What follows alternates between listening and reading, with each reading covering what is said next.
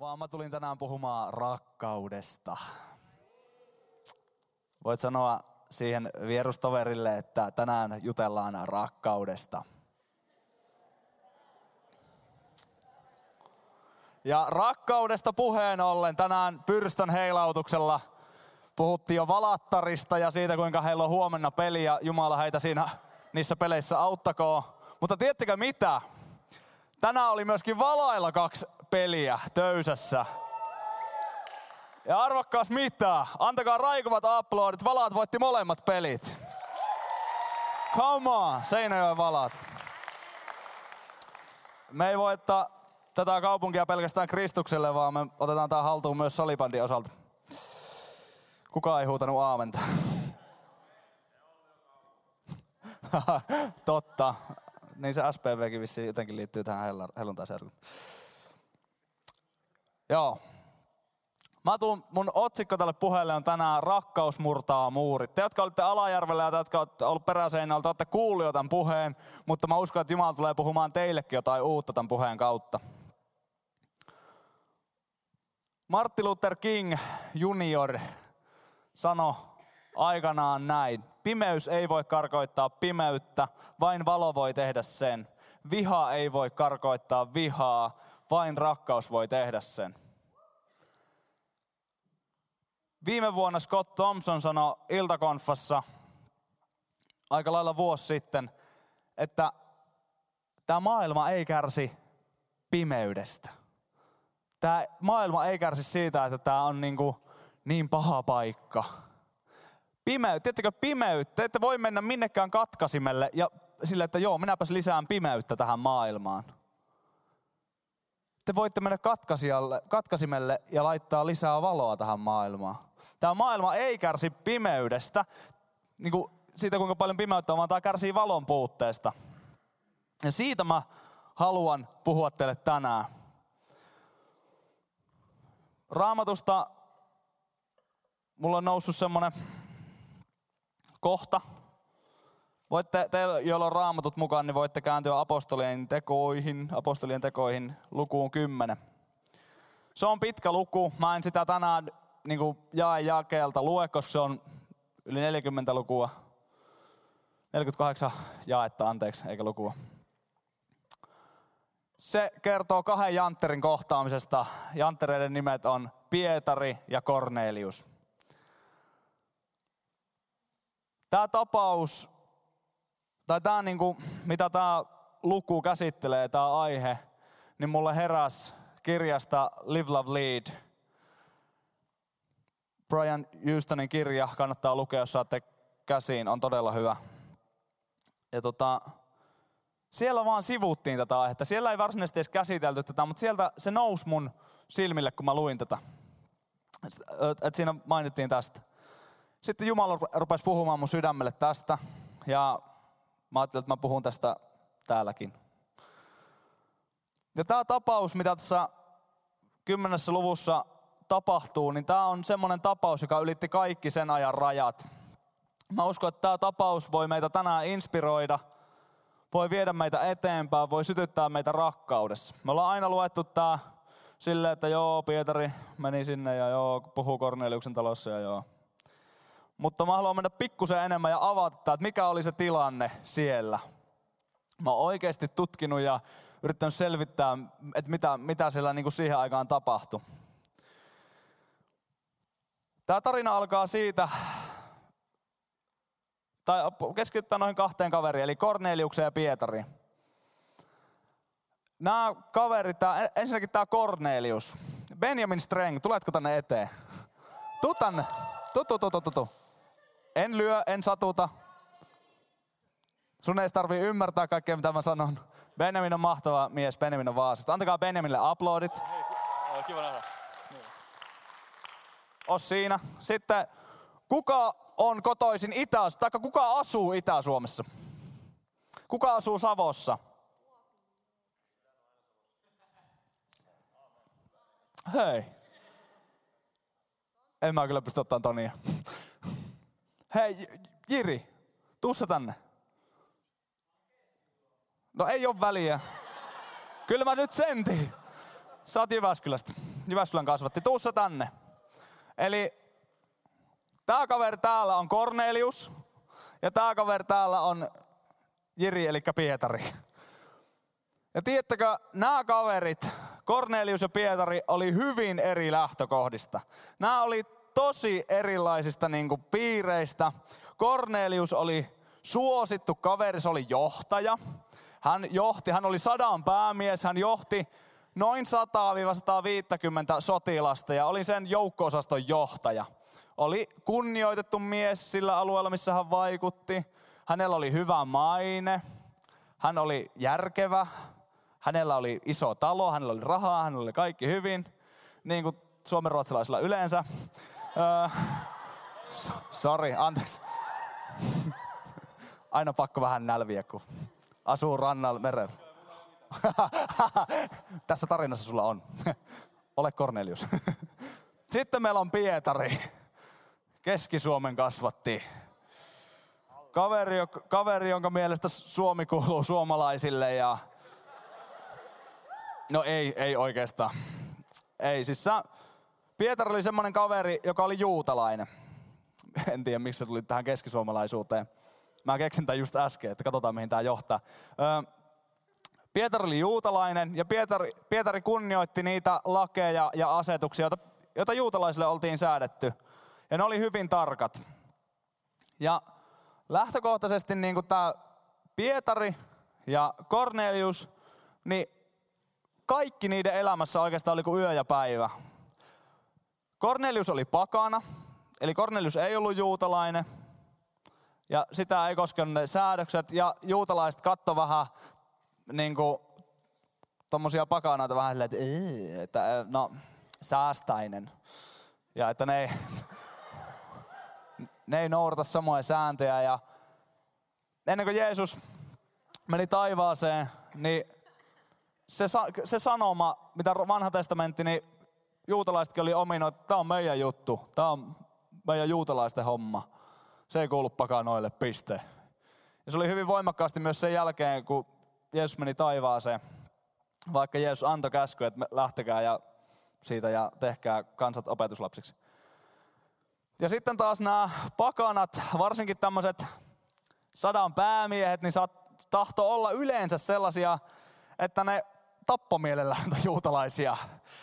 Että ne niinku, niitä ärsytti ne ja niinku joitakin. Tässä tarinassa Cornelius oli Jumalaa pelkäävä mies, mutta yleensä niin ne saattoi vangita kristittyjä, ei siis juutalaisia anteeksi, vaan kristittyjä ja hakata niitä.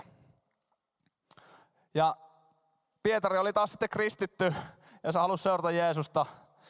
Niin tässä oli ensimmäinen, niin kuin, tämä oli niin vastakkainasettelu koko niin kuin tähän tarinaan lähdettäessä. Nämä kaverit oli hyvin toisiaan vastaan. Tässä ei tule mitään matsia, älkää kattoko noin vihaisesti toisia. Eli ymmärrättekö nyt, että tavallaan Pietari ja Cornelius oli hyvin kaukana toistaan. Ku, kuinka moni on vielä mukana? Puolet, hyvä. Voitte mennä Benjaminiin. Antakaa aplodit Benjaminille ja Jirille.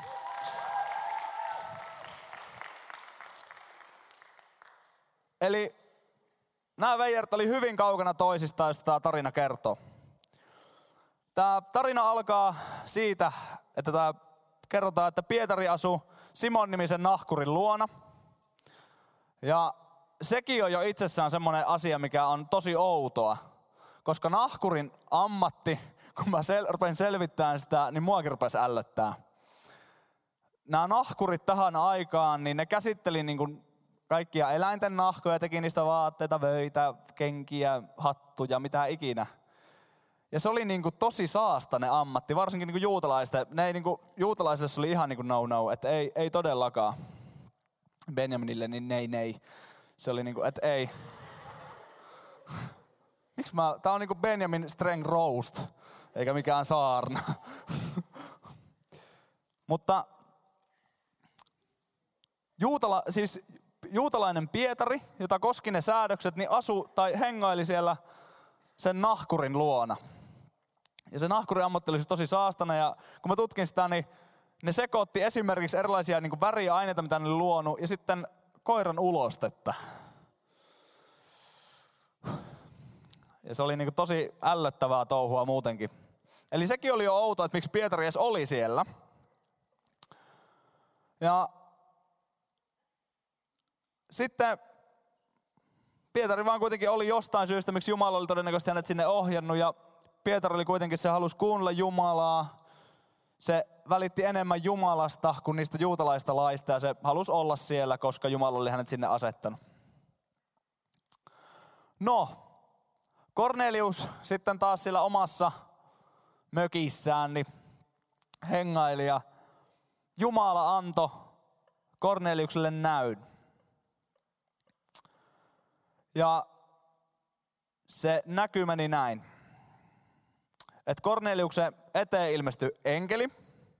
Ja Raamatussa sanotaan, että enkeli sanoo Korneliukselle, että missä se on? Tuossa. Kornelius. Sitten Kornelius tuijotti enkeliä ja kysyi pelästyneenä, mitä nyt Herra? Enkeli sanoi hänelle, sinun rukouksesi ja almusi ovat nousseet Jumalan eteen ja hän muistaa ne. Lähetä nyt miehiä Joppeen noutamaan Simon, jota kutsutaan myös Pietariksi. Eli Korneliukselle, joka oli uskovainen Jumalaa pelkäävä mies, mutta oli pakana, niin annettiin käsky, että lähetäpä miehiä hakemaan se Pietari tänne sun luokse, että silloin vähän sanaa jaettavana teille. No, sitten Kornelius ajatteli, että no ei mitään, laitetaan kaverit matkaan ja haetaan se Pietari tänne. Ja just ennen kuin palvelijat sitten, kun ne, niitä oli kolme kappaletta, ne oli tulossa siihen ovelle, missä ne etsiskeli sitä Jopeesta sitä Pietaria, niin just ennen kuin ne tuli siihen ovelle, siihen nahkuriovelle, niin Simon olikin, ei kun, anteeksi Pietari oli katolla rukoilemassa –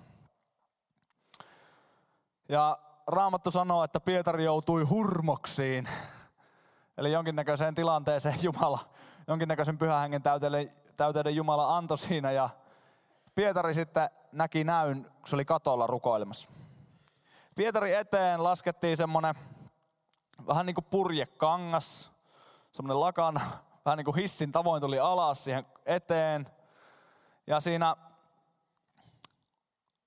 siinä purjekankaalla oli erilaisia saastaisia eläimiä, ja, jotka oli juutalaisten lakien mukaan saastia ja juutalaiset ei voinut koskea niihin. Ja silloin Jumala sanoi Pietarille, nouse, teurasta ja syö.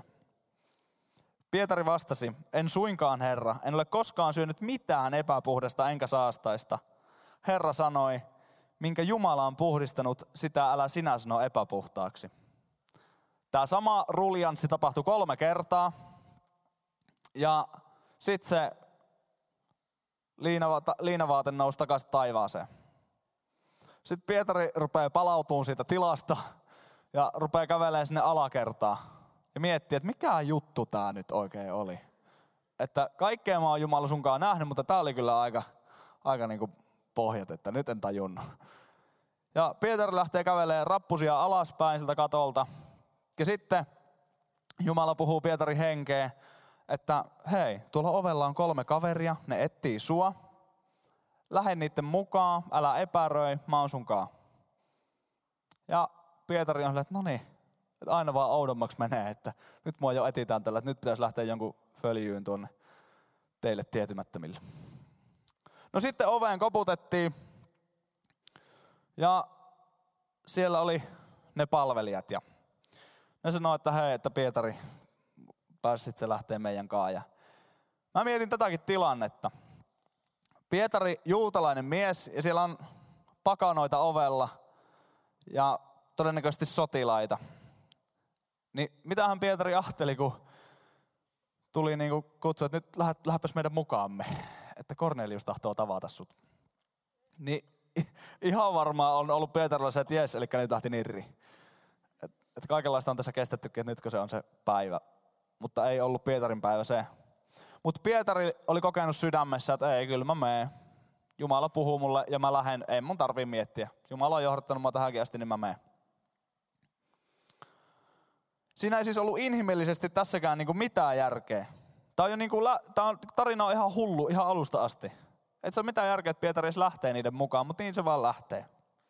No, mitä tapahtuu, kun Pietari lähestyy Korneliuksen taloa ja Kornelius sieltä katteleekin jo, että no nyt se Pietari on tuossa lähellä ja Kornelius tuleekin Pietaria vastaan.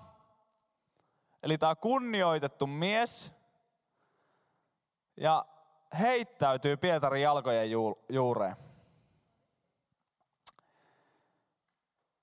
Tämä kunnioittu mies heittäytyy juutalaisen miehen juureen. Jalkojen juureen. Tota, no mitä sitten tapahtuu? Pietari ottaa kaveria kädestäkin ja sanoo, että hei, nouse ylös, mäkin oon ihminen. Ja siitä sitten homma jatkuu eteenpäin. Ja ne meni Korneliuksen taloon sisälle. Ja Kornelius, kun Pietari tuli sinne, niin Pietari oli ihan varma, että mitä täällä tapahtuu. Että ensin mut tulee hakemaan nämä kaverit, mä luulen, että ne tappaa, mutta sitten sit mä menen, pääsen sitten luonne, niiden johtaja tulee ja heittäytyy mun jalkojen juureen. Ja nyt kun mä tuun tänne sisälle, kun Pietari pääsi Korneliuksen taloon sisälle, niin siellä oli kaikki sukulaiset, kaikki läheiset, koko palvelusväki koolla. Kornelius oli kutsunut koko lähipiirinsä kuuntelemaan sitä, mitä Pietarilla oli sanottavaa.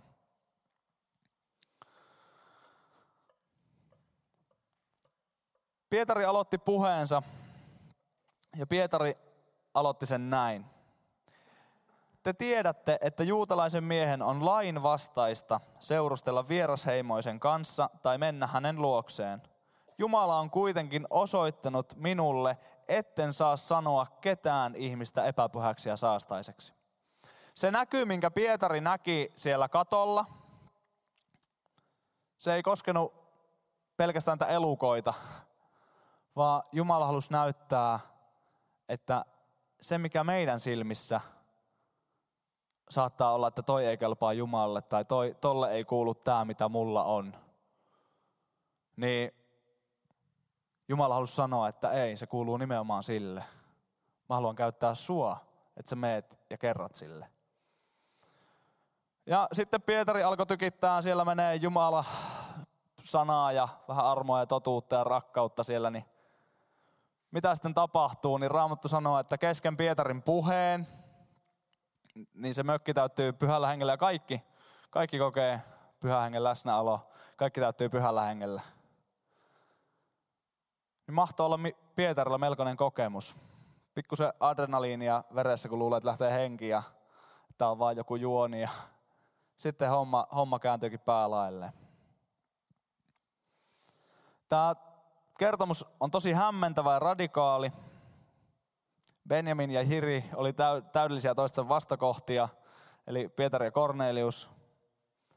Jumala antoi molemmille näyn valmistellakseen heitä kohtaamaan toisensa ja muuttamaan sen ajan ja tämän ajan historiaa. Mä uskon, että tämä tarina, minkä mä, minkä mä tässä nyt käytiin läpi, niin on tarkoitettu siihen aikaan ja tähän aikaan. Mikä ajoi Pietarin kulkemaan? Rakkaus Jeesukseen. Miksi Kornelius näki näyn? Miksi Jumala antoi Korneliukselle näyn? Koska Kornelius oli kuulijana ja Kornelius halusi seurata Jeesusta, halusi kuulla Jeesuksesta. Mä oon ihan varma, että Kornelius menetti kasvonsa. Se, että se kutsui juutalaisen miehen sen luo, niin se ei, se ei varmasti ollut niin sen maineen kannalta hyvä juttu. Ihan sama. Korneliusta ei kiinnostanut. Kornelius oli kokenut Jumalan rakkauden niin kovaa, että se heittäytyi Pietarin jalkojen juureen.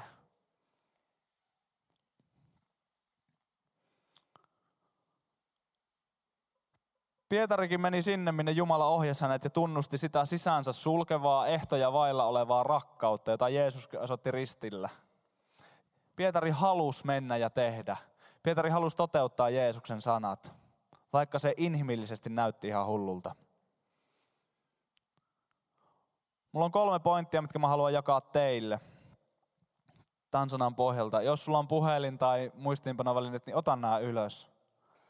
Ensimmäinen pointti on, että Jumala valmistaa meitä kulkemaan rakkaudessa. Jumala valmistaa meitä kulkemaan rakkaudessa. Miten se valmistaa? Jumala on valmistanut sen jo. Jumala antoi Jeesuksen kuolla sun ja mun puolesta, että me saadaan elää. Tämä kaikki on suurta lahjaa vaan, mitä Jumala haluaa meille antaa. Jumala haluaa, niin kuin Pietarille ja Korneliukselle, Jumala näytti näyn. Niin Jumala haluaa haastaa suokin elämää johdatuksessa. Jumala haluaa suokin valmistaa kulkea rakkaudessa.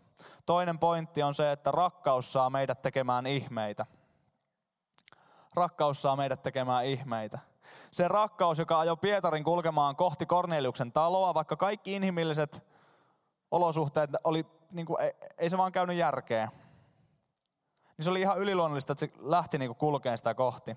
Se yliluonnollinen rakkaus, jonka Pietari oli kokenut, ja samoin kuin Cornelius oli kokenut, niin laitto tekee ihmeitä. Cornelius ei olisi heittäytynyt jalkojen juureen normaaliloissa, mutta Cornelius oli kokenut jotain syvempää. Eli rakkaus saa meidät tekee ihmeitä. Kolmas pointti on se, että rakkaus saa meidät näkemään ihmeitä. Pietari antoi sen rakkauden tulla ulos hänen puheestaan. Ja tuolla huoneessa porukkaa tuli uskoa, porukka täytti pyhällä hengellä. Musta tuntuu, että tänä päivänä me ei tehdä tätä, mikä muutti sen ajan historiaa. Kuinka moni haluaisi olla tämän ajan historian muokkaaja? Kuka haluaisi tehdä historiaa? Yksi kolmasosa. Loput hankkikaa unelmia. Kuinka monella on unelmia? Tiedättekö, Jumala on kiinnostunut sun unelmista. Tämä mun puhe tänään ei ole missään tapauksessa ristiriidassa sun unelmien kanssa, sun haaveiden kanssa. Jumala haluaa käyttää sun lahjoja. Meidän seurakunnat nykyisin Suomessa, oli kyse mistä seurakunnasta tahansa, niin me tosi herkästi ollaan niin kuin toisiamme vastaan. Meitä on täälläkin paljon, yli sata.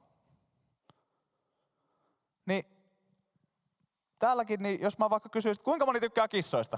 Nostakaa käsi ylös. Kuinka moni tykkää koirista? Näin. Me saataisiin tästäkin jo kahtia jako tähän. Kissa-ihmiset tuolle puolelle ja koira-ihmiset tuolle puolelle. Me saataisiin ihan Jonni joutavista asioista tehtyä semmosia juttuja, että me saataisiin tämä seurakunta jakaantumaan. Meillä on täällä erilaisia mielipiteitä. Voi olla, että minä ja Merja, eli Meri, niin voi, voi olla, että me ajatellaan esitä eri tavalla esimerkiksi taivaasta. Rehellisesti sanottuna mun taivaassa on autoja, koska mä tykkään nopeista autoista. Ihan sama, vaikka ei oo, en mä siihen siellä pety. Mutta tiedättekö, ja, niin, ja Meri sanoi, että se ratsastaa sillä hevosella. Ja Kivistön Toni sanoi, että se ratsastaa sillä valalla. Niin tiedättekö, ei sillä ole mitään merkitystä meidän yhteisen päämäärän kanssa. Jos me ruvettaisiin keskittymään siihen, että me ollaan niin eri mieltä ja miten me nyt pärjätään näiden asioiden kanssa, kun me, me ollaan nyt tästä asiasta eri mieltä ja minun mielestä minun Jumala on tällainen ja minun Jumala heittää salamia ja silloin parta salamia, eli salamoita. No jonkun Jumala voi heittää vaikka salamia. Taitaa olla Istanbul jo enemmän mielessä mullakin. Herra armahan. Meillä on erilaisia mielipiteitä. Mutta tiedättekö, on yksi, mikä pysyy. Ja se on Jeesus. Isä, poika ja pyhä henki. Me saadaan olla eri mieltä. Sekään ei ole niinku väärin. Mutta se, että me tehdään siitä nykyisin ihan liian iso juttu. Mustakin ihan varmaan voi olla, että joku suuttuu niin paljon, että se kirjoittaa Facebookiin tämän jälkeen. Tiedättekö, ei kiinnosta, koska mua kiinnostaa se, mitä Jeesus haluaa tehdä sun sydämessä. Siinä kirjassa, mitä mä luin, niin sanottiin näin. Seurakuntaa ei ole kutsuttu olemaan sääntöjen valvoja, vaan armon etuvartio. Tiedättekö, kuinka helppo olisi painaa toinen alas, kun se vaikka mokaa ja lähtee ryyppäämään?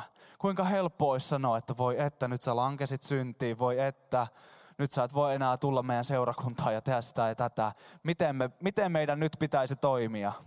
Nyt meidän pitää soittaa kasalle, nyt meidän pitää soittaa Pekalle, että nyt on Koposen Toni langennut ja ei auta mitään. Mitä me nyt tehdään hänen kanssaan? Ja ruvetaan puhumaan kaveriporukolla siitä, mitä joku on tehnyt. Niinkö Jumala haastaa meitä toimimaan, häh? Ei haasta. Mitä meidän pitää tehdä? Meidän pitää tulla rinnalle, sanoa, että ei mitään, hei. Ei mitään, vaikka sä mokasit. Ei mitään, vaikka totta kai synnillä on seuraukset ja luottamus pitää ansata takaisin. En mä sitä tarkoita, että kaikki on silleen, että ei mitään, hei, anna mennä vaan. Mutta meidän pitää olla, kohdella ihmisiä sillä samalla rakkaudella ja armolla, jolla Jeesus on kohdannut meidät. Ei me voida mennä rakastamaan muita, jos me ei olla itse saatu ensin rakkautta. Sä, joka et ole, mä en tiedä, onko täällä joku semmoinen, joka ei ole vielä uskossa, mutta tiedätkö, tänään on sun ilta. Jumala haluaa kutsua sut yhteyteen hänen kanssaan. Me voidaan palvella seurakunnassa, me voidaan tehdä kymmeniä juttuja seurakunnassa ja olla silleen, että kerta kaikkia huh, huh, on hommaa. Me voidaan olla monessa eri tiimissä mukana, mutta tiedättekö, se ei ole kaiken A ja O. Että kuinka paljon sä teet seurakunnassa, vaan kaiken A ja O on se, että Jumala haluaa, että, että sä ymmärrät sen, että sut, sun ensisijainen tehtävä on olla Jumalan lapsi.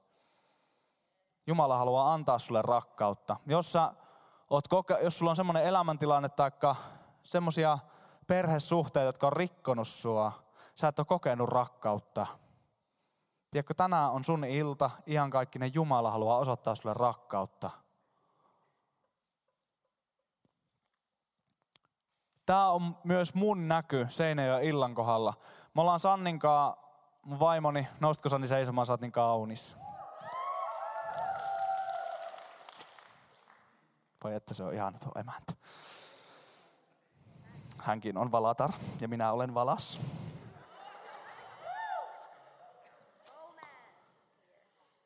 Tiedättekö, rakkaus murtaa muurit. Niin kuin se murti Pietari ja Korneliuksen kohdalla, niin se on murtanut mun ja Sannikin kohdalla. Mä haluan kertoa teille yhden hauskan esimerkin siitä, mitä meidän avioliitossa on niin semmoisia muureja murtunut. Meidän yksi muuri, mikä murtui pienen hetken jälkeen, niin oli keittiön kaapin ovet.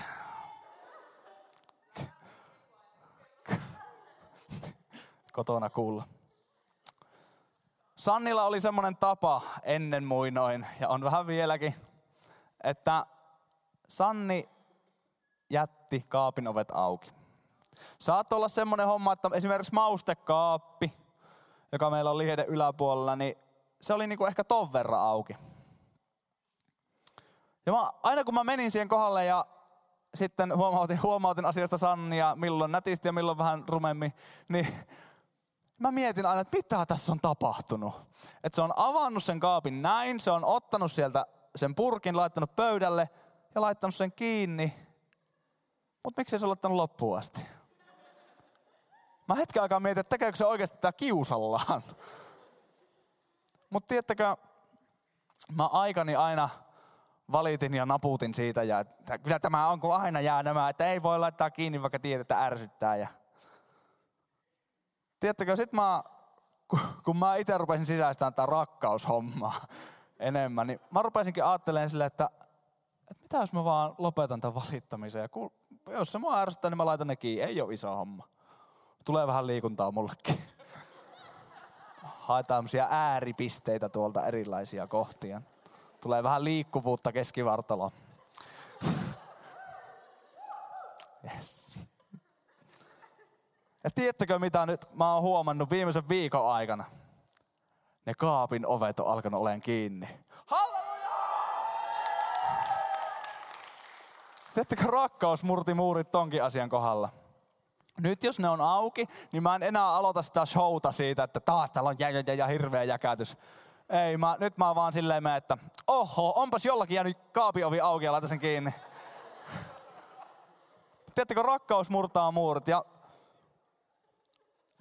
toinen esimerkki, mikä vielä haluan kertoa, on se, että mä oon nyt, kun mä aloitin tosiaan valaissa pelaamaan, niin mulla on semmoinen tavoite, että mä jouluun mennessä vähän ho- hoikistun ja muutun kevyemmäksi.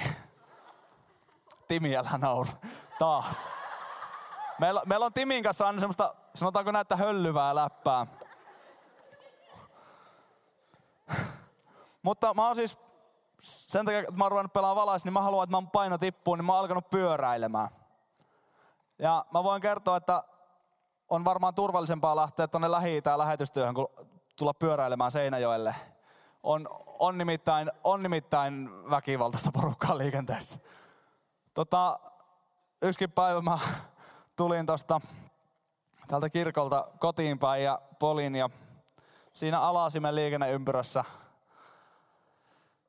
Hyllykalliolla kun asun, niin siitä meni yli ja se on pyörätien jatke ja mä ajattelin, että sieltä auto näkee mut hyvin, kun minä tästä tulen ja pyyhkäsin siihen suojatielle ja no mä katsoin, että no ei se kyllä hiljennä nyt, että no se pysähtyi kuitenkin silleen puoli, se tuli puolet niin kuin siihen suojatielle ja mä olin siinä niin kuin tavallaan toisella puolella. Mä pysähyin siihen suojatielle, mä rupesin jarruttaa jotenkin, kun pakokauhu iski. Sitten mä katsoin sitä näin. Mun teki mieli, ja mieli mennä koputtaa ikkunaa ja sano, sano pari sanaa sille veijarille. Mutta lähin kuitenkin menemään siitä. Ja se kaveri oli vähän Ka- kaveri oli pikkusen peloissaan siellä ja tajus tilanteen vakavuuden kyllä. Mutta mut sen jälkeen mä tajusin, että, että niin, että tosiaan tämä rakkaushomma. Että jos me alettaisikin rakastamaan noissa tilanteissa, huudettaisiin vaikka silleen, että ei mitään. Mä en tiedä, onko toi ihan hyvä paras esimerkki pyöräilyssä, että rupeaa ihmisiä kuolemaan, niin vaan, no hei! Terve. Mutta joka tapauksessa mun idea oli se, että jos me ruvetaan rakastamaan toisiamme enemmän, niin meidän maailma alkaa muuttua. Kuinka moni asuu vielä kotona? Porukoilla. Jotenkin siunaa, kun Jesse nostaa käden. Ihana. Ihana Jesse. Mä annan teille haasteen. Kuinka moni elää parisuhteessa? Siis, anteeksi, avioliitossa siis. Elää parisuhteessa. Kuinka moni asuu vaimon tai puolison kanssa? Joo. Mä annan teille, tää teillekin tää sama haaste. Ja tehkää tää oikeesti. Tää on, tää on semmonen haaste, mikä toimii. Tää on tutkitusti tehokas, koska yksi nuori, jolle mä oon aiemmin antanut, niin se toimi sen kohdalla. Eli tää on oikeasti toimiva. En tiedä sitten kuinka monen kohdalta on epäonnistunut, mutta... Mutta seuraavan kerran, kun te riitelette teidän puolison kanssa tai teidän vanhempien kanssa. Kun tilanne eskaloituu, niin kuin riidolla on aina tapana, tai ei tarvitse eskaloitua, mutta siinä vaiheessa kun riita rupeaa näyttää, että nyt ei enää jaksa, että olette menossa sinne omaan huoneeseen tai toimistoon tai makuuhuoneeseen tai keittiön, tai koska meillä on 45 neliö, niin mun pitää lähteä pihalle. niin seuraavan kerran, kun te lähette, meette jonnekin, haluatte poistaa tilanteesta, niin ennen kuin te meette ja ennen kuin te osoitatte sen niin kiukkunne kaikista koviten, niin sanokaakin, että, että vaikka me ollaan samaa mieltä, niin mä rakastan sua silti. Ja sitten voitte lyödä se oven kiinni. Mutta kokeilkaa sanoa, ennen kuin, niin kuin, ennen kuin se riita oikeasti menee pahaksi, niin sanokaa, että vaikka me ollaan nyt eri mieltä, niin mä rakastan sua silti. Perhon Pekka, vahva vaikuttaja ja minun suuri idolini, Jeesus on mun ykkösidoli. Jos joku haluaa pahastua, niin en, en, en korota Pekkaa yli Jeesuksen. Kyllä Jeesus on mun ylempi, mutta ehkä Pekka on siitä seuraava melkeinpä. Niin Pekka tykkää aina sanoa, että tunteet on todellisia, mutta tunteet ei ole totuus. Aina totuus meidän elämä. Se, että me saattaa suuttua ja kiukustua, niin se, on, se tunne on todellinen. Ja joskus tuntuu, ystävä, eräs rakas ystäväni Tomi Ritola tykkää sanoa, että kun, aina kun suuttuu, tulee semmoinen olo joskus, että kun minulla on oikeus tähän.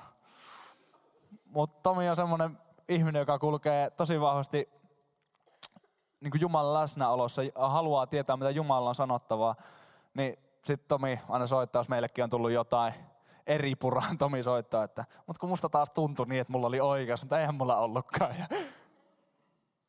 Se tunne, että sä kiukustut tai suutut, niin se on ihan fine. Mutta se, että sä annat tulla siitä totuuden ja annat sen niin kuin vaikuttaa, niin se on väärin. Se, että sä käännät sen tilanteen ja sanot, että hei mä rakastan sua, niin mä oon sata varma, ja tää on tutkitusti tehokas to, tota, toimintatapa, niin sun elämä alkaa muuttua.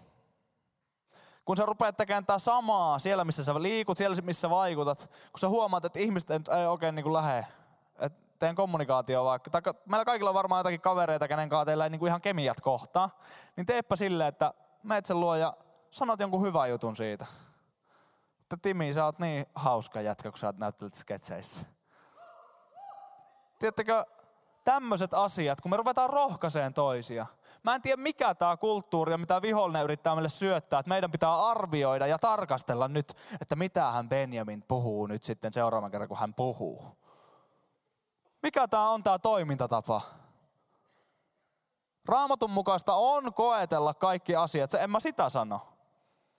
Mutta se, että miksi me tehdään niistä totuuksia meidän elämää. Me tartuttaa ihan jonni joutaviin asioihin, kun meidän, meillä on kaikilla yhteinen päämäärä ja se on Kristus. Niin. Kauhean kun venähti tämäkin puhe taas. Meni ihan saarnan puolelle. Aksu ja Jenni, olkaa hyvä, voitte mennä tonne jo. Mä haluan antaa tässä lopussa mahdollisuuden. Nostan kaikki ylös. Mä uskon, että Jumala, niin kuin Merikin alussa jako, niin Jumalan pyhähenki, Jumalan läsnäolo on täällä tänään läsnä. Jumala haluaa koskettaa teidän jokaisen sydäntä. Tämä aihe, mistä mä tänään puhuin, rajoja murtava rakkaus, murreja murtava rakkaus, se on täällä tänään. Se haluaa kohdata sun elämän haasteita. Se haluaa murtaa muureja sun elämästä. Ei ole semmoista asiaa, semmoista jäätä tai semmoista kiveä sun sydämessä tai sun sydämen ympärillä, mitä Jumala ei voisi murtaa. Jumala on kaikkivaltias, Jumala haluaa sulle pelkästään hyvää.